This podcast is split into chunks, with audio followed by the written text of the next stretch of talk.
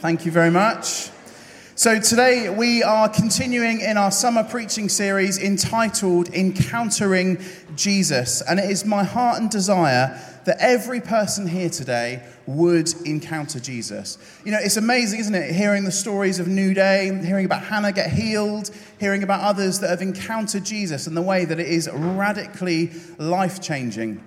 You know, one of my friends messaged me this week and said that um, one of his kids at New Day powerfully encountered Jesus in a way that they hadn't before, and literally her life was changed. It was like he messaged us so full of joy and excitement at what God is doing. And I want to believe actually that God wants to encounter you today, here this morning as well. You know, maybe you are a Christian today and you just need to meet with Jesus in a fresh way. Maybe you are here and you are dry and you're thirsty and you're longing to meet with Jesus.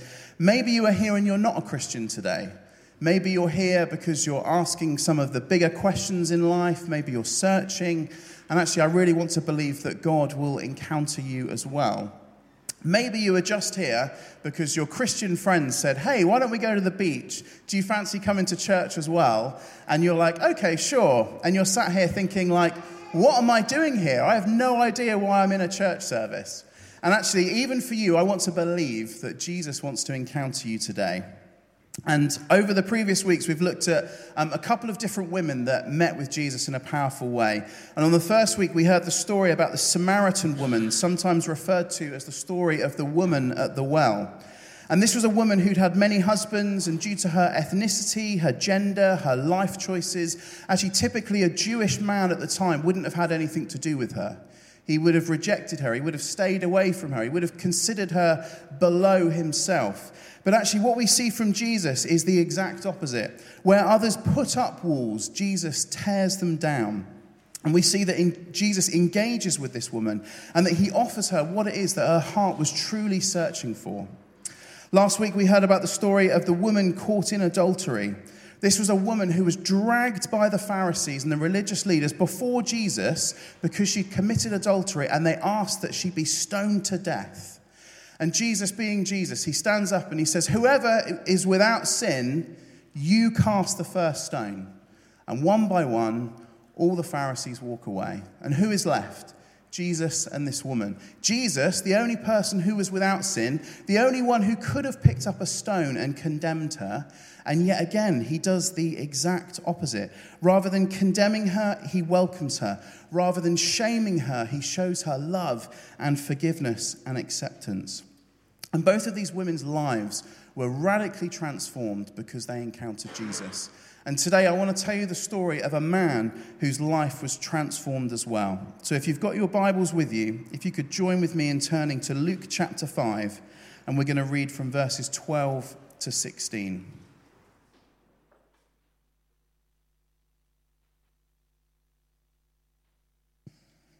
Okay, it says this. While Jesus was in one of the towns, a man came along who was covered with leprosy. When he saw Jesus, he fell with his face to the ground and begged him, Lord, if you are willing, you can make me clean. Jesus reached out his hand and touched the man. I am willing, he said, be clean. And immediately the leprosy left him. Jesus ordered him, Don't tell anyone but go, show yourself to the priest, and offer the sacrifices that Moses commanded for your cleansing as a testimony to them. Yet the news about him spread all the more, so that the crowds of people came to hear him and to be healed of their sicknesses. But Jesus often withdrew to the lonely places and prayed. You know, leprosy, um, as it's known today as Hansen's disease, is one of the world's oldest and most reviled diseases. It's, um, there's evidence that it existed in India in 4000 BC. This is more than 6,000 years ago. The leprosy is a dreaded affliction which mutilates and causes horrible disfigurement and was believed to be highly contagious at the time. The name of those afflicted with the disease, lepers, is associated with social outcasts, the unclean, those who must be shunned from society and disowned by their ashamed relatives. It carries such a stigma that it was known as the living death. its victims given funeral services to declare them dead so that their relatives were allowed to claim their inheritance. So you were legally dead if you were a leper. So if you had leprosy, you were as good as dead to your friends, your family, your community. And leprosy is a disease with a long history of misery. The University of Cambridge social anthropologist Gilbert Lewis put it In medieval times, sufferers were banished to leper colonies, condemned to wander the roads wearing a sign or ringing bells to warn healthy people of their approach. In the modern era, leper colonies were set up on islands which became known as islands of death, from which lepers often never returned. Leprosy sufferers often have patches of their skin which become dry and pale, maybe even lumpy, and they lose feeling in their extremities, so in their fingers, their toes, their, their noses. And this is due to nerve damage that occurs to the skin, the muscles, and the bones. And as a result, these extremities, due to trauma, will often fall off, and you'll see people without any fingers, noses, ears. They can become severely disfigured. The Greek word for um, le- the Greek word lepra, which is where we get the term leprosy from, means scaly. So you are scaly. I just want you to imagine for your moment in your mind this man before he encounters Jesus. Just picture him for a moment. He's sat outside the town. He's an outcast. He's viewed as dirty and unclean. You know, maybe he's missing his fingers, his toes. Maybe his face is completely disfigured. And what is it that you think of when you look at this man? Now, I bet many of us don't look at him and think, this man has got something to teach us. But actually, I really believe today that he does. And I believe that what we can learn from this man is humility. This man was, by definition, humble. When he saw Jesus, it says that he fell with his face to the ground and begged him, Lord, if you are willing, you can make me clean. In 2 Chronicles 7, it says, If my people who are called by my name will humble themselves and pray and seek my face and turn from their wicked ways, then I will hear from heaven and I will forgive their sin and will heal their land. You know, we live in a society today that does does value humility to some extent, doesn't it? You know, I think that we are impressed by impressive people who are humble and modest. You know, maybe uh, an incredible sports person or a leader in business. You know, we love the kind of rags to riches story. I mean, we don't like it when that person's really arrogant and boastful about their achievements, do they? We don't want to be made to feel like we couldn't do what they've done. You know, but actually, we do like it when that person is modest. They're not, they don't have a sense of self importance because of what they've done. But I don't think that we show the same level of value for somebody who is unimpressive, who has not achieved anything, you know, somebody who is in real need. And what I mean here is the poor, the marginalized, the lepers. We aren't as impressed by these people. And actually, we've seen this attitude towards the poor and the marginalized even in our own city in recent years. You'll remember about four years ago that Bournemouth Council hit the headlines for installing anti rough sleeping guards on park benches, and it was only removed after a huge outcry from the public. Now, this isn't the first time that our city has come under fire for how it has treated the poor and the marginalised. Did you know that historically the authorities gave one way train tickets to 144 rough sleepers in our town in the hope that they would be removed? Um, it was also reported that in 2015, the authorities played Alvin and the Chipmunks soundtrack at the Bournemouth coach station in an order to drive out rough and homeless sleepers. And it was to my shock, and I didn't realize this until I was preparing this message, that it is actually illegal in our country to be homeless and to sleep rough. And you can, and people are prosecuted for it every single year. And essentially, you know, the message that we are portraying with this, the message we're portraying is here's your train ticket, get out. We don't want to see you. We don't want you to be a part of our society. We want you to go somewhere else. But I want to get a little bit more personal here because it's very easy for me and for you to sit here and to look at the authorities or look at the council or somebody else and be kind of judgmental and go, well, I wouldn't do that.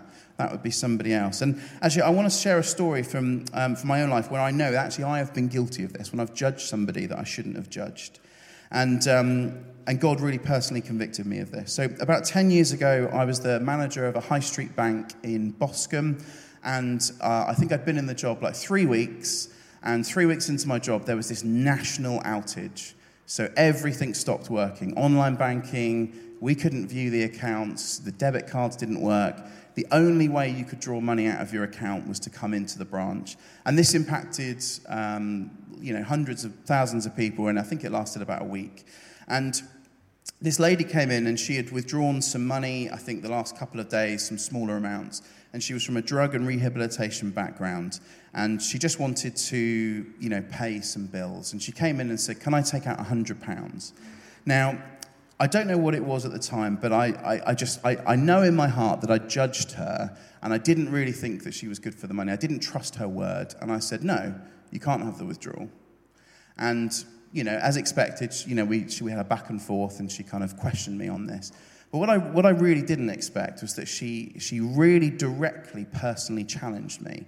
And she looked me in the eye and she said, I think that you could help me if you wanted to, but you are choosing not to. And I remember going, oh, like, she's right. She was absolutely right. And I felt convicted and I thought, oh, okay. I was like, yeah, okay, you're right. And I helped her and I gave her the money out. And, you know, I did, feel, I did feel a sense of conviction in that moment. But what really brought it home for me, when I felt a real, a real rebuke from the Lord, was that, um, so in our previous church in Bournemouth, I was leading our Alpha course, and an Alpha course is for people that um, want to explore Christianity, people that don't know Jesus. And I was on the door, and I was welcoming people, and guess who walks in the door? It was this woman. And I was like, oh, Lord, forgive me. And I, you know, I apologized to her, and and made amends. And I, I did, I, I, just thought, like, man, have I, have I been Jesus to that woman? Absolutely not. And I could, I could tell you this story in a different way. I could tell you that I was being responsible, I was doing my job well. I could kind of pretty it up and say, I was doing the right thing. But I know in my heart I wasn't. And, I th- and, and I'm sure that uh, everybody here can share a story of something similar. Um, and you know what, what's, what's sad? What, sad and both joyous about that story is about two or three years later, that lady died. And before she died, she radically encountered Jesus herself, gave her life to Christ. And I remember when I heard that she had died, I remember thinking, like, isn't it so amazing that God's love and grace far outweighs my judgmentalness and my sinfulness? Like, what if it was, what if it was the other way around? What if it was because of my judgmental attitude that she never got, never got to know Jesus? I thought, oh, God, you're so good. And it, and it gives me great joy thinking that this morning that she's not poor in any sense of the word today. She's with Christ in his fullness and she is rich in every possible way. So, why is she with Jesus today? Because Jesus does not treat the poor and humble like we do. In fact, the Bible says that God opposes the proud but gives grace to the humble. Now, this story in Luke 1 is one of multiple stories of Jesus healing people and specifically healing leprosy. And I want, to, I want to share with you a contrasting story of, in the Bible somebody who didn't drop to their knees, didn't beg Jesus and ask him for his help. And this is the story that we read about in 2 Kings 5. And this is the story of Naaman. Now, Naaman was the commander of the army of the king. He was an impressive man. He was a powerful man. He was the commander of the army. He would have been wealthy, powerful. The Bible even describes him as a valiant soldier. But we are told that Naaman has leprosy. Now, Naaman hears of a prophet of God called Elisha, and he's heard of the miracles that have been performed, and he wants to be healed. Of course, he does. So he seeks out the prophet Elisha. And he goes to Elisha's house, and he sends two of his servants, and they knock on the door. And Elisha comes to the door, and Elisha says, Tell your master to go and bathe in the river Jordan seven times, and he will be healed. And so they go back to their master and they say, you know, go and bathe in the River Jordan seven times and you'll be healed. But Naaman doesn't like this. Naaman is like, well, why doesn't he just come out, wave his hand over me, and heal me, proclaim me healed? Or at least tell me to go and bathe in the rivers of Damascus. Now, I don't know much about the rivers of Damascus, but I'm assuming that they were far nicer than that of the River Jordan. But this is, this is too, Naaman is too good for this. This is too um, humiliating for him. And he walks away full of rage and doesn't do what he's been asked to do. And it is his humble servants who challenge him. And they say this to him they say, My father, if the prophet had told you to do some great thing, would you not have done it? How much more when he tells you, Wash and be cleansed? So he went down, dipped himself in the Jordan seven times, as the man of God had told him, and his flesh was restored and became clean like that of a young boy. Now, Naaman wanted to come to God on his own terms. He did not initially want to humble himself. He wanted God and all of his benefits, but he wanted it on his terms.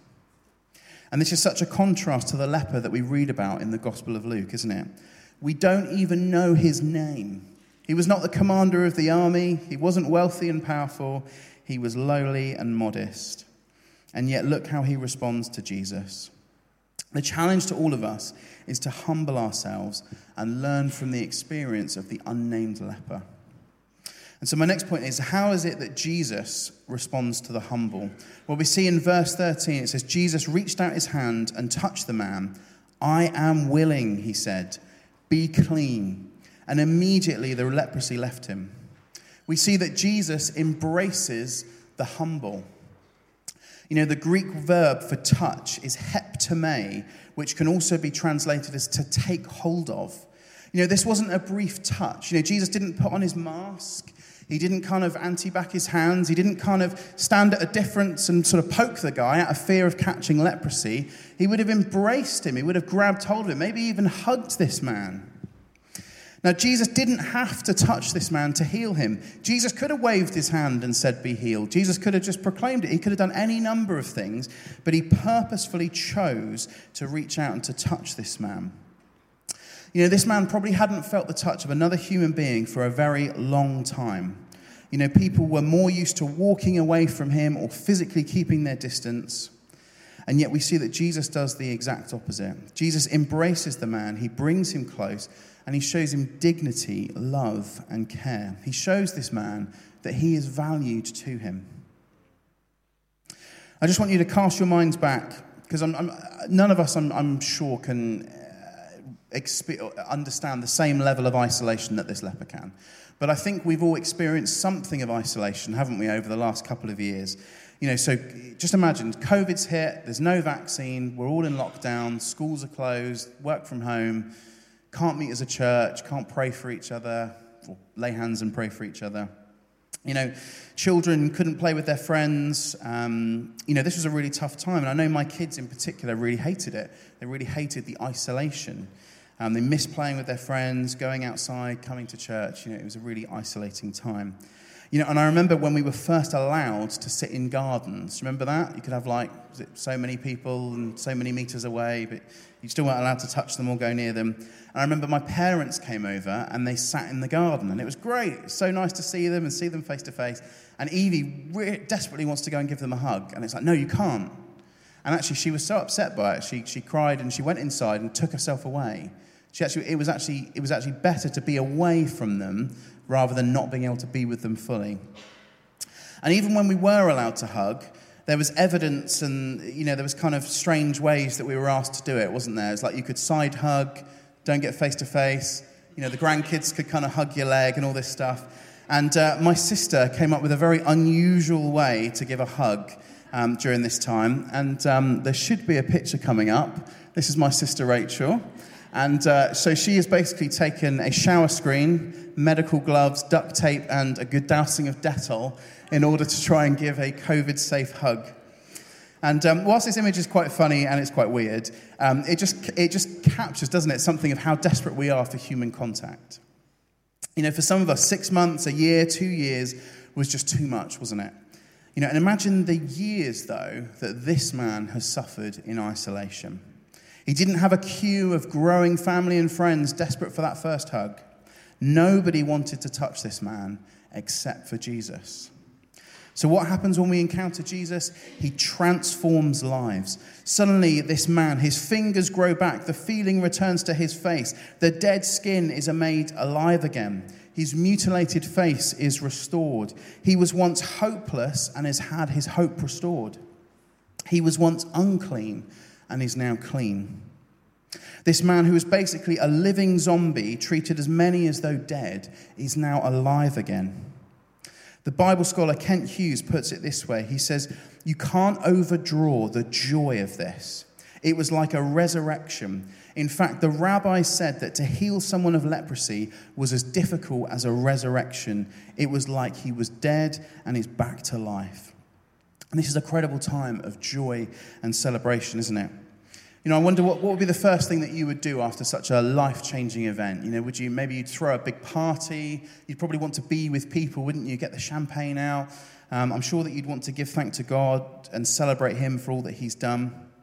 And so, what is it that Jesus commands this man to do?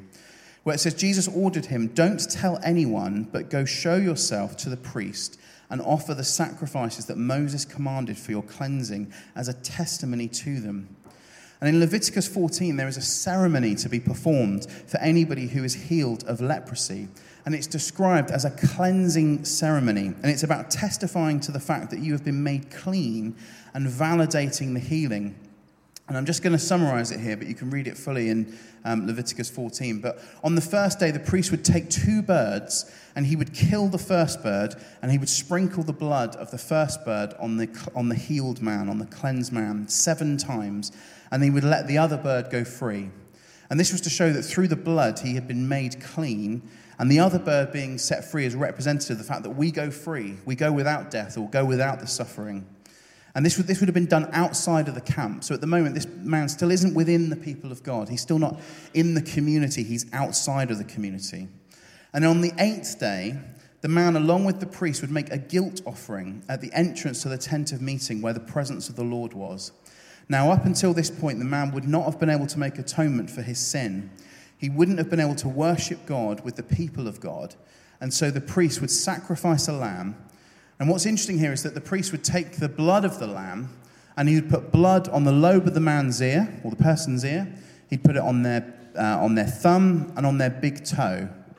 And this was to symbolize that you were to listen to the voice of God, you were to do what God wanted you to do, and you were to go where God wanted you to go.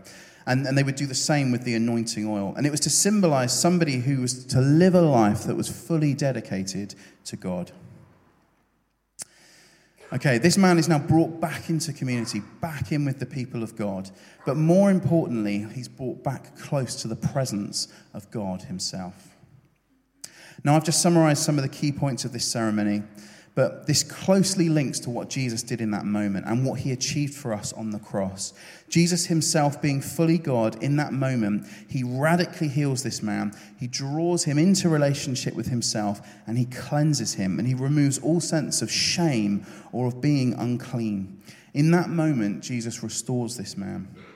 The ceremony that Jesus asked this man to go and perform was also to ensure that the miracle is recognized as valid, and that if the priest confirmed the healing, then the, the, the healed person would be welcomed back into the community. You know, without the priest's confirmation, people might still be suspicious and go, Well, are you really healed? You know, if you, did, you do a, did you do a lateral flow test on day 10 and was it negative? You know, we want validation and proof. You know, as we approach the final part of this message today, I want to link back to my first point, and that is that if we want to come to Jesus, we need to humble ourselves. I asked you at the beginning, what do you think of when you look at the leper? And I wonder how many of you thought, I am the leper, that's me. Now, physically, I doubt that anybody here today is suffering from leprosy. Um, but if you are in need of physical healing or healing in any sense, we would love to pray for you. We've heard testimony already that Jesus does heal, and I believe that he is keen to do so today. But my question is are you a spiritual leper today? You know, in the society at the time, leprosy was also associated with sin. For various reasons, people of the day believed that if you had leprosy, it must be because you were a sinner that you were unclean, that you had brought this disease upon yourself by your own sinful actions. Now, obviously, this wasn't the case, but for this, but for this and for other reasons, there was so much shame associated with leprosy. And what the irony here is that what the people failed to see is that we are all spiritually lepers. The people judged the leper as being sinful. They saw themselves as somehow superior, somehow more holy, somehow more clean but they are in just as much need of God's forgiveness and of cleansing as the leper. And the Bible says that we are dead in our sin, that we are the walking dead. But this does not mean that we are without hope and that the situation is hopeless. This story points us to the cross and it points us to what Jesus has done and what he has achieved for us. In 2 Corinthians 5, it says, God made him who had no sin to be sin for us, so that in him we might become the righteousness of God. You know, Jesus was not the spiritual leper. The Bible says that he had no sin. He was and is the Son of God, God in the flesh, coming down to heal and to restore and to save his creation. What, when Jesus died on the cross, he took our sin upon himself. He became the spiritual leper, and we became clean. In John 1, Jesus is described as the Lamb of God who takes away the sin of the world. You know, just see the link here to the sacrifice in Leviticus 14. Jesus is the one true Lamb, the one true Lamb whose blood was spilt for our forgiveness. You know, theologians call this the great exchange our sin, our shame, our uncleanness for his righteousness, his cleanness, his goodness. Jesus was clean. He had no shame, no sin. He was in perfect union with God the Father. And yet we see how often Jesus went away to pray with his Father. And why? Because he could. He wasn't separated from God because of his sin. He had no sin. He didn't need a priest to make a sacrifice on his behalf. But in the moment that Jesus died on the cross, he was separated from God the Father. He took our sin and our shame upon himself so that we could be made alive again, so that we could become clean. We're told that when Jesus rose from the dead on the third day, conquering sin and death and restoring us and himself into relationship with the community and with the Father. So, how is it that we should respond to Jesus today? Well, like I said at the beginning, my desire is that every one of us today would encounter Jesus. And how are we to do that? By humbling ourselves and by throwing ourselves at his feet. You know, if you are here today and maybe there are things in your life that you feel hopeless to change, I mean, leprosy is hopeless, isn't it? Apart from the transforming work of Jesus, certainly in that time anyway. Um, you know, there are things in your life that you feel hopeless to change. Maybe you need physical healing or emotional healing, or there are situations that you just need to bring to God. Then come to Jesus today. You know, I genuinely believe, as I was preparing this and praying through this, that, that, that, that Jesus' attitude is generally one of, I am willing. And I want to pray and believe that God will heal people and that He will transform and change lives today. So don't put off coming to Jesus today. You know, if you're here today and you feel a sense of shame, maybe you feel outcasted for some reason, you feel unclean because of your life and your mistakes and your actions, you've got it wrong and you're carrying the burden and the weight of your sin, then come to Jesus this morning who is longing to restore you into relationship with Him again. And it is only Jesus who makes us clean. If you don't know Jesus today, let me tell you that He is longing for you to come to Him. But there is a need of humility and repentance. We need, to, we need to throw ourselves to our knees and say, Lord, forgive me, save me. And I believe the response from Jesus is yes. 2 Corinthians 7, I'm just going to read that again. It says, If my people who are called by my name will humble themselves and pray and seek my face and turn from their wicked ways, then I will hear from heaven and I will forgive their sin and I will heal their land. And Jesus says to you today, I am willing, but the question for you is, are you willing?